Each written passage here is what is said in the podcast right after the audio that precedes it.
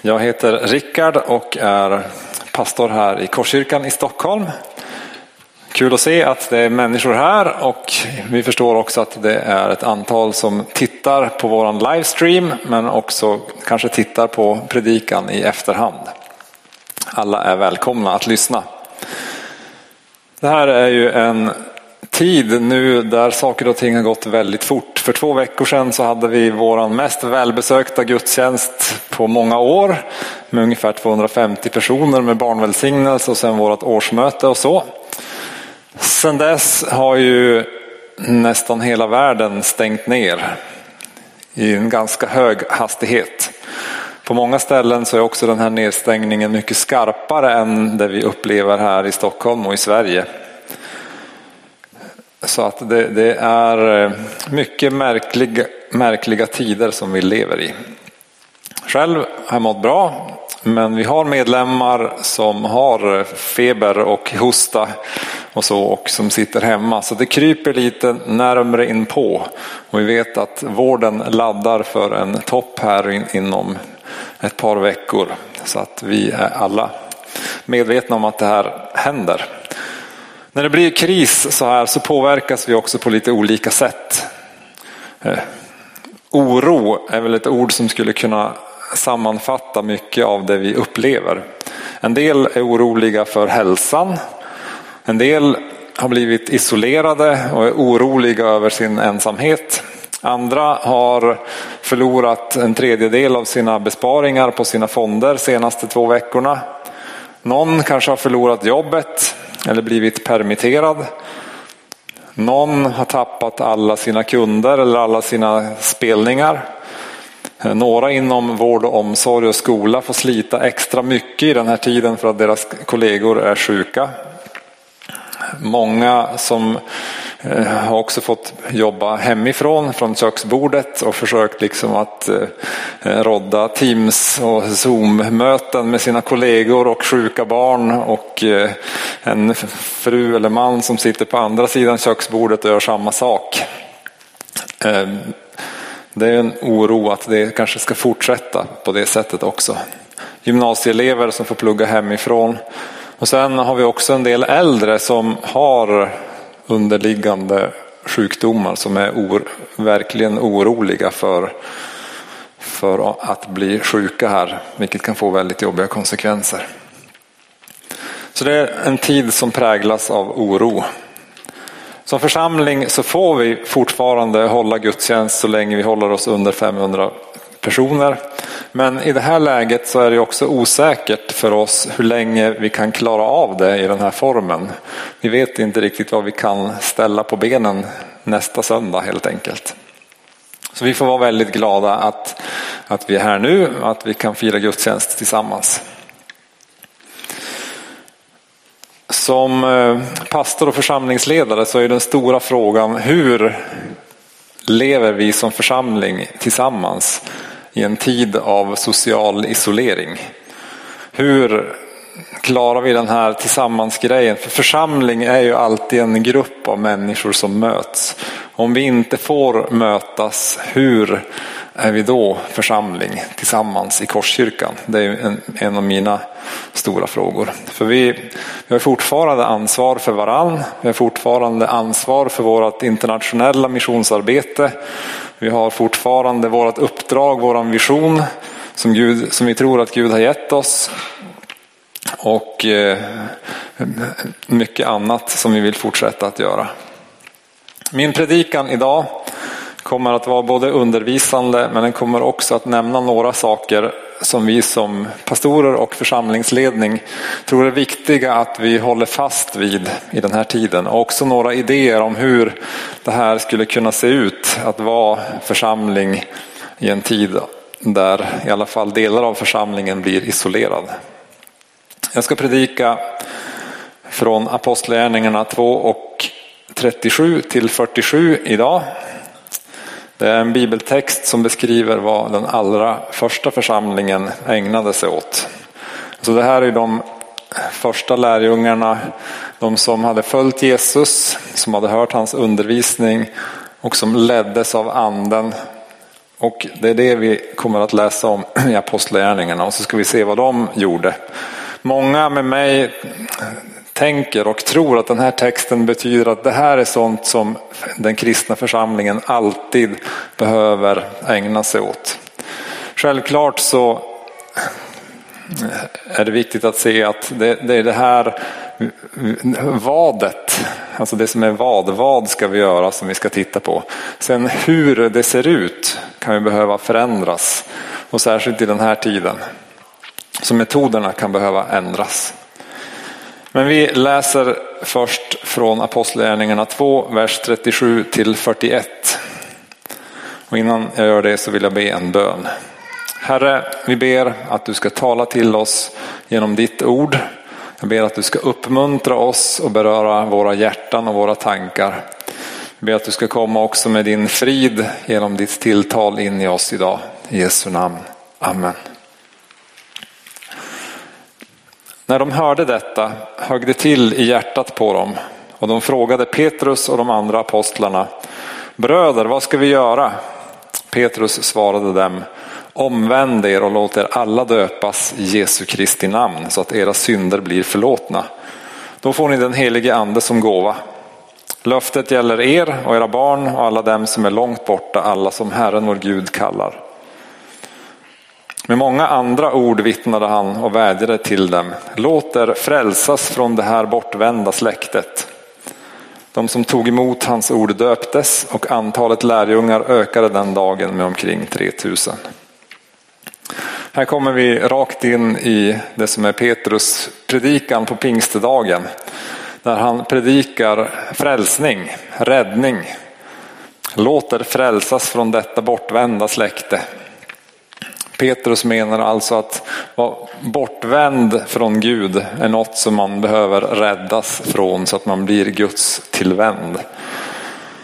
I alla tider så har församlingen predikat, förkunnat evangelium, goda nyheter om Jesus. Och i sådana här svårare tider som vi är inne i och går in i så blir de goda nyheterna om Jesus ännu viktigare för oss. I tider, tider när avgudarna faller, Det avgudar på det sättet sådana saker som, som kan ge oss en känsla av trygghet. Ekonomi, aktier, fonder, det Bibeln kallar för mammon. Det vacklar. Eh, tryggheten som vi kan ha i vår familj, i våra relationer, de sakerna, ja, det vacklar också. Eh, samhällssystemen, tron på demokrati. Eh, ja, det vacklar också just nu. När man läser tidningarna så är det är en oerhört stor osäkerhet kring hur den här världen ska klara sig. Och i sådana tider så behöver vi goda nyheter. Så behöver människor goda nyheter och Jesus är goda nyheter. För genom Jesus så kan vi få ha kontakt med Gud jordens, himlens skapare som sänder sin son för att vi ska kunna få ta emot honom, tro på honom och få evigt liv. En trygghet som oavsett vad som händer i den här världen aldrig kan, kan skakas. Jag och min fru och några andra fick vara med under några år i början på 90-talet i Ryssland. Det var också en tid när det systemet skakade till rejält.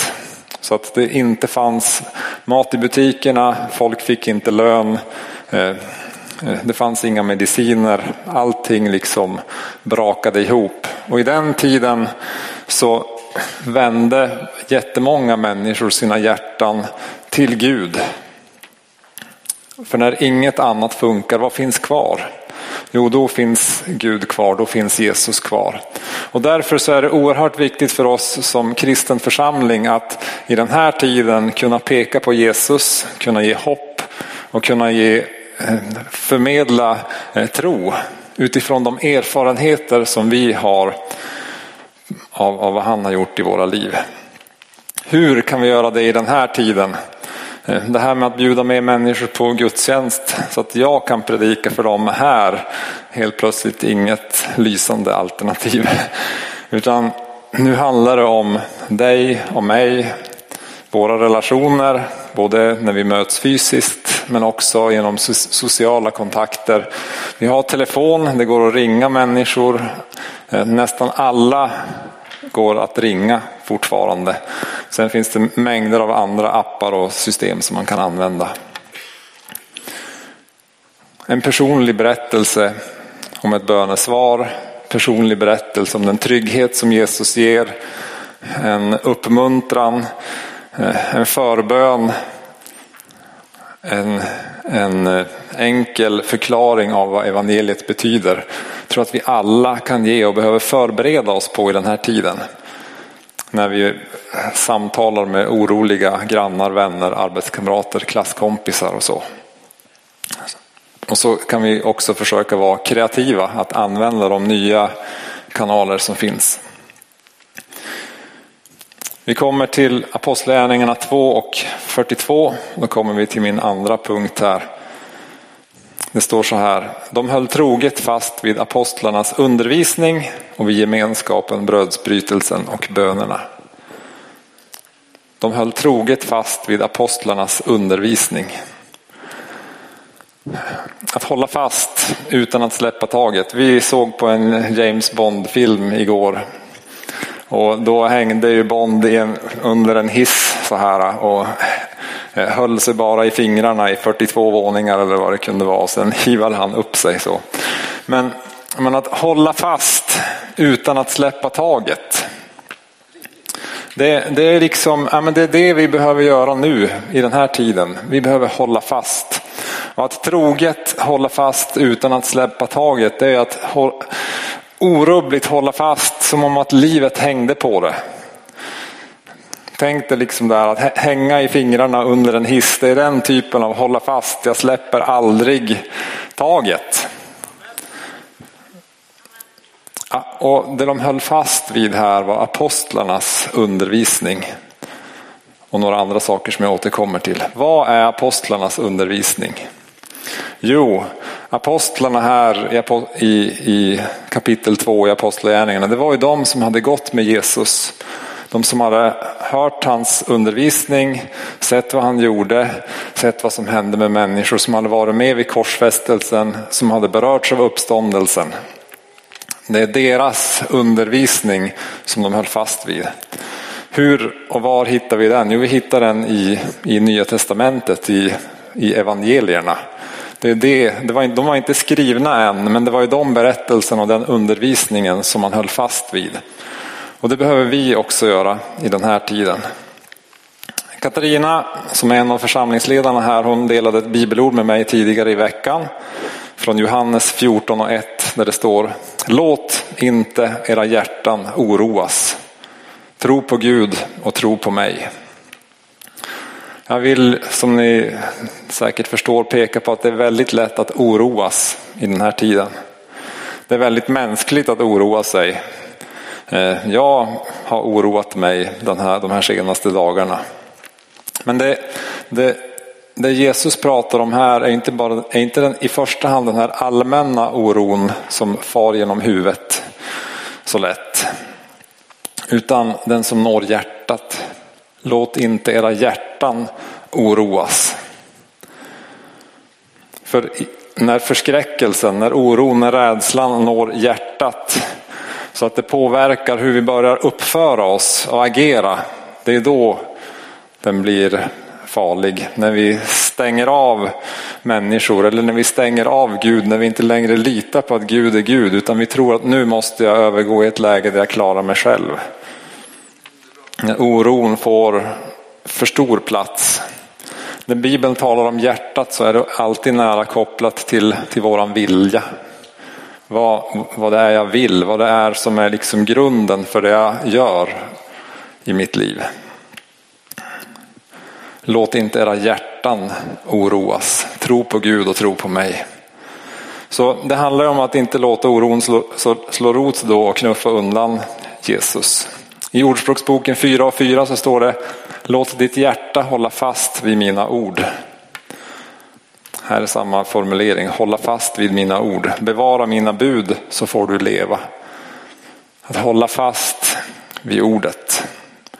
Hålla fast vid vad Jesus har sagt.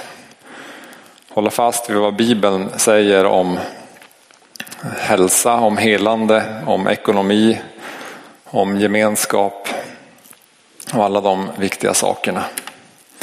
Jag påmindes häromdagen i ett samtal om en period när jag och Therese eh, vi var nygifta och vi hade väldigt lite pengar. Vi hade varit ute i det här teamet i Ryssland i ett par år.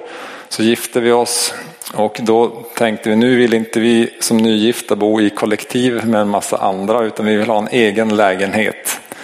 Eh, Therese hon hade bränt alla sina pengar på körkort. Det var viktigt så hon hade noll. Eh, och jag hade pengar så att det skulle räcka till mat och hyra i tre månader. Det var liksom den buffert som vi, det var alla pengar vi hade. Och våran inkomst var eh, noll. Och då bestämde vi oss ändå för att nej men vi ska hyra den här lägenheten. Vi bad över och trodde nej men det, det är ändå det vad Gud vill just nu. Men vi tänkte vi kan ju också eh, liksom, säga upp den ganska snabbt om det här inte går. Så vi hade en liten sån eh, reservplan förstås. Men då läste jag flera sådana bibelord, både om Guds trygghet och att Gud är vår far.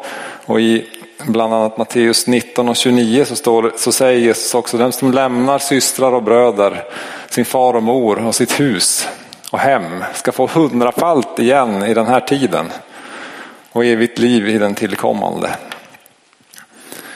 Och det var ett sånt ord som jag kände, ja men det här, det är vad Jesus säger. Det kan jag fylla mitt hjärta med. Han lovar hus och hem åt oss. Och det ordet var det som, som avgjorde att vi vågade hyra den lägenheten i det läget.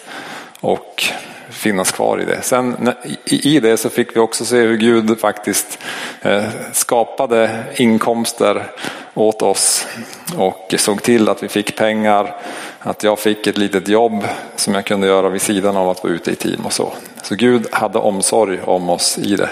Men just det här att inte låta hjärtat vara oroligt utan att fylla det med Guds ord är jätteviktigt. Hur gör vi det i den här tiden?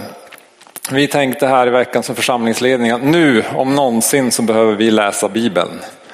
Nu om någonsin så behöver vi läsa apostlarnas undervisning. Så vi kommer att dra igång en bibelläsningsplan från och med imorgon.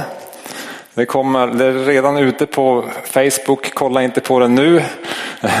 Börja inte läsa redan. Håll i det lite. Börja imorgon. Vi kommer att skicka ut på mail och på alla möjliga sätt och uppmuntra församlingen att läsa tillsammans igenom Nya Testamentet de här kommande veckorna. Vi läser tillsammans och vi läser i samma hastighet. En finess med det är också att läsa tillsammans är att vi kan runt bibelordet skapa lite community i bibelappen. Men det går ju också om man inte har bibelapp att faktiskt ringa till en vän. Ringa till någon församlingsmedlem och säga hur går det, har du läst idag? Och så kan man prata om det man har läst. Vi kommer också skicka ut ett förslag på hur man kan jobba med minibibelgrupp på det sättet och prata utifrån bibeltexterna och be för varandra.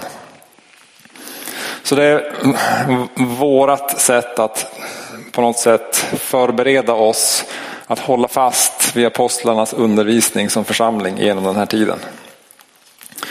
Min tredje punkt är att de höll fast vid gemenskap vid gemenskapen, brödsbrytelsen och bönerna. Jag kommer inte att prata om brödsbrytelsen just nu. Vi som församling har inte riktigt pratat igenom hur man ska kunna fira nattvard tillsammans om man inte möts. Men det kanske går att eh, hitta någon lösning så att man kan göra det tillsammans och titta på varandra på, på nätet eller så. Men det har vi inte förberett än, men det kommer. Gemenskap. När man läser, fortsätter att läsa verserna i Apostlagärningarna så ser man hur de möttes i templet och i hemmen. Och det är jublande glädje och det är måltid och det är tillsammans.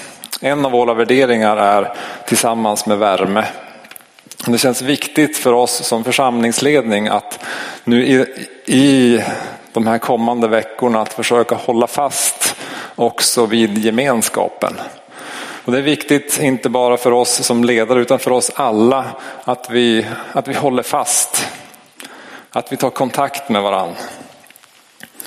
Eh, det kommer att bli svårare och svårare att kanske att mötas till gudstjänst. Vi vet inte vilka restriktioner som kommer.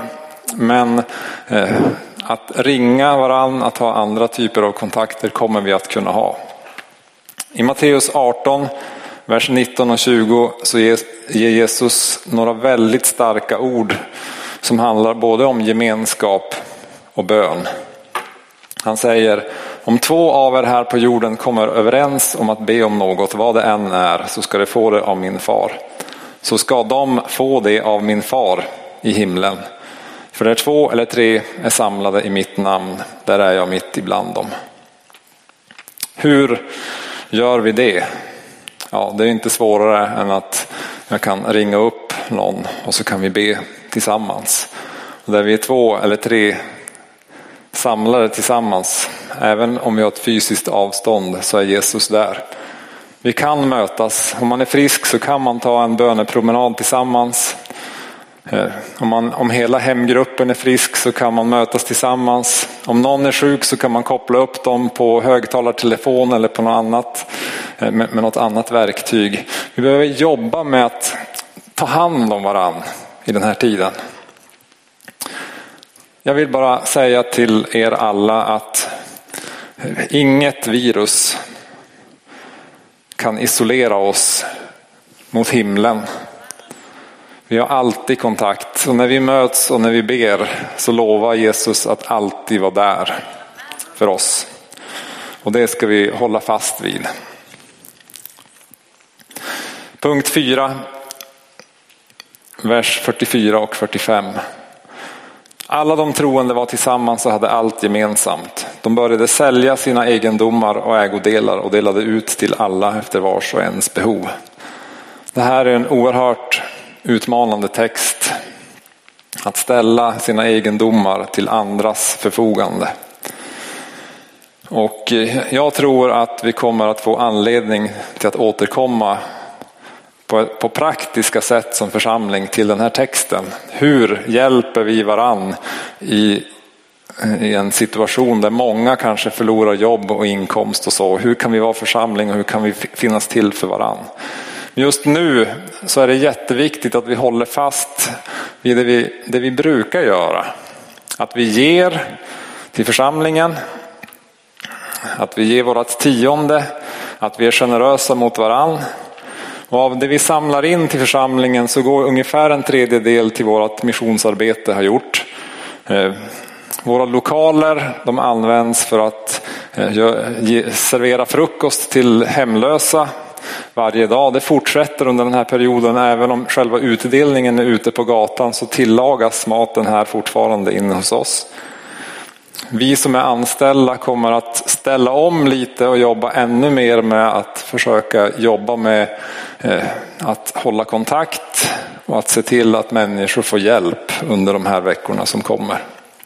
Så det är viktigt att fortsätta att eh, skapa de förutsättningarna. Så det är inte en tid att ge mindre utan mer. Och Gud välsignar alltid när vi är generösa. Och på det sättet så kan vi också få vara församling för varann. Under veckan här så har vi ringt runt till nästan alla av våra medlemmar som är över 70 år för att kolla hur de mår och om man behöver hjälp på något sätt. Ännu har ingen uttryckt i den gruppen ett hjälpbehov. Däremot så har vi redan människor som är eh, sjuka med feber, förkylningar och så som inte har kunnat komma ut och handla som eh, har hört av sig som vi får försöka börja hjälpa. Och för att det här ska kunna fungera så drar vi igång nu något som vi kallar för hjälpligan. Vi kommer att skicka ut en en eh, e-postadress som är help korskyrkanstockholm.se dit man kan höra av sig och säga hjälp, jag behöver hjälp med något. Men det är inte bara så utan vi vill ju också att alla ni som är friska, både ni som är här och ni som sitter hemma säger jag har möjlighet, jag är frisk, jag kan hjälpa någon. Och så kan vi ha med dig på, på listan av vilka, vilka vi kan, kan kontakta. Och självklart eh, om du har fått feber eller blivit sjuk så och vi kontaktar dig så får du säga det. Men på det sättet så skapar vi en förutsättning som församling att kunna hjälpa varandra och kanske också ganska många andra här framöver om vi, om vi tar tag i det här på ett bra sätt. Så det kommer i mail under dagen och via våra andra kanaler hur det här går till och ska se ut och vart du kan vända dig. Här kommer också din vardagstro in i bilden. Oavsett om du är med i församlingen eller inte så kan du också möta människors behov, grannar, arbetskamrater, skolkompisar som inte kommer ut. Kan du hjälpa och handla åt dem? Ställa en kasse när de ber om det framför dörren och de kan fortfarande få betala dig via Swish och så.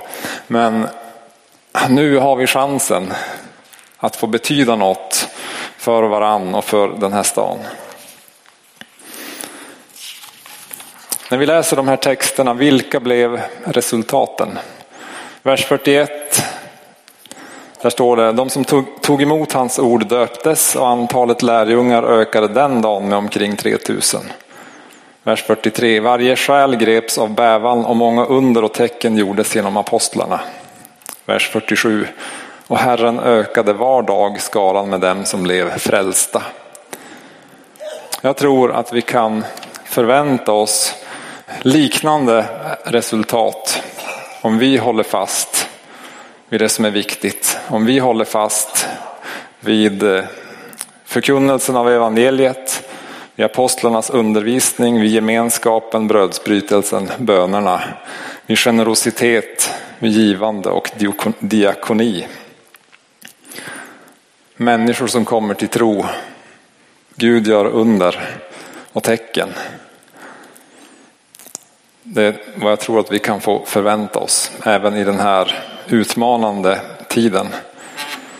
Vi vill vara en församling som fortsätter att vara en gemenskap av lärjungar som vill se Stockholm präglat av Guds rikes närvaro.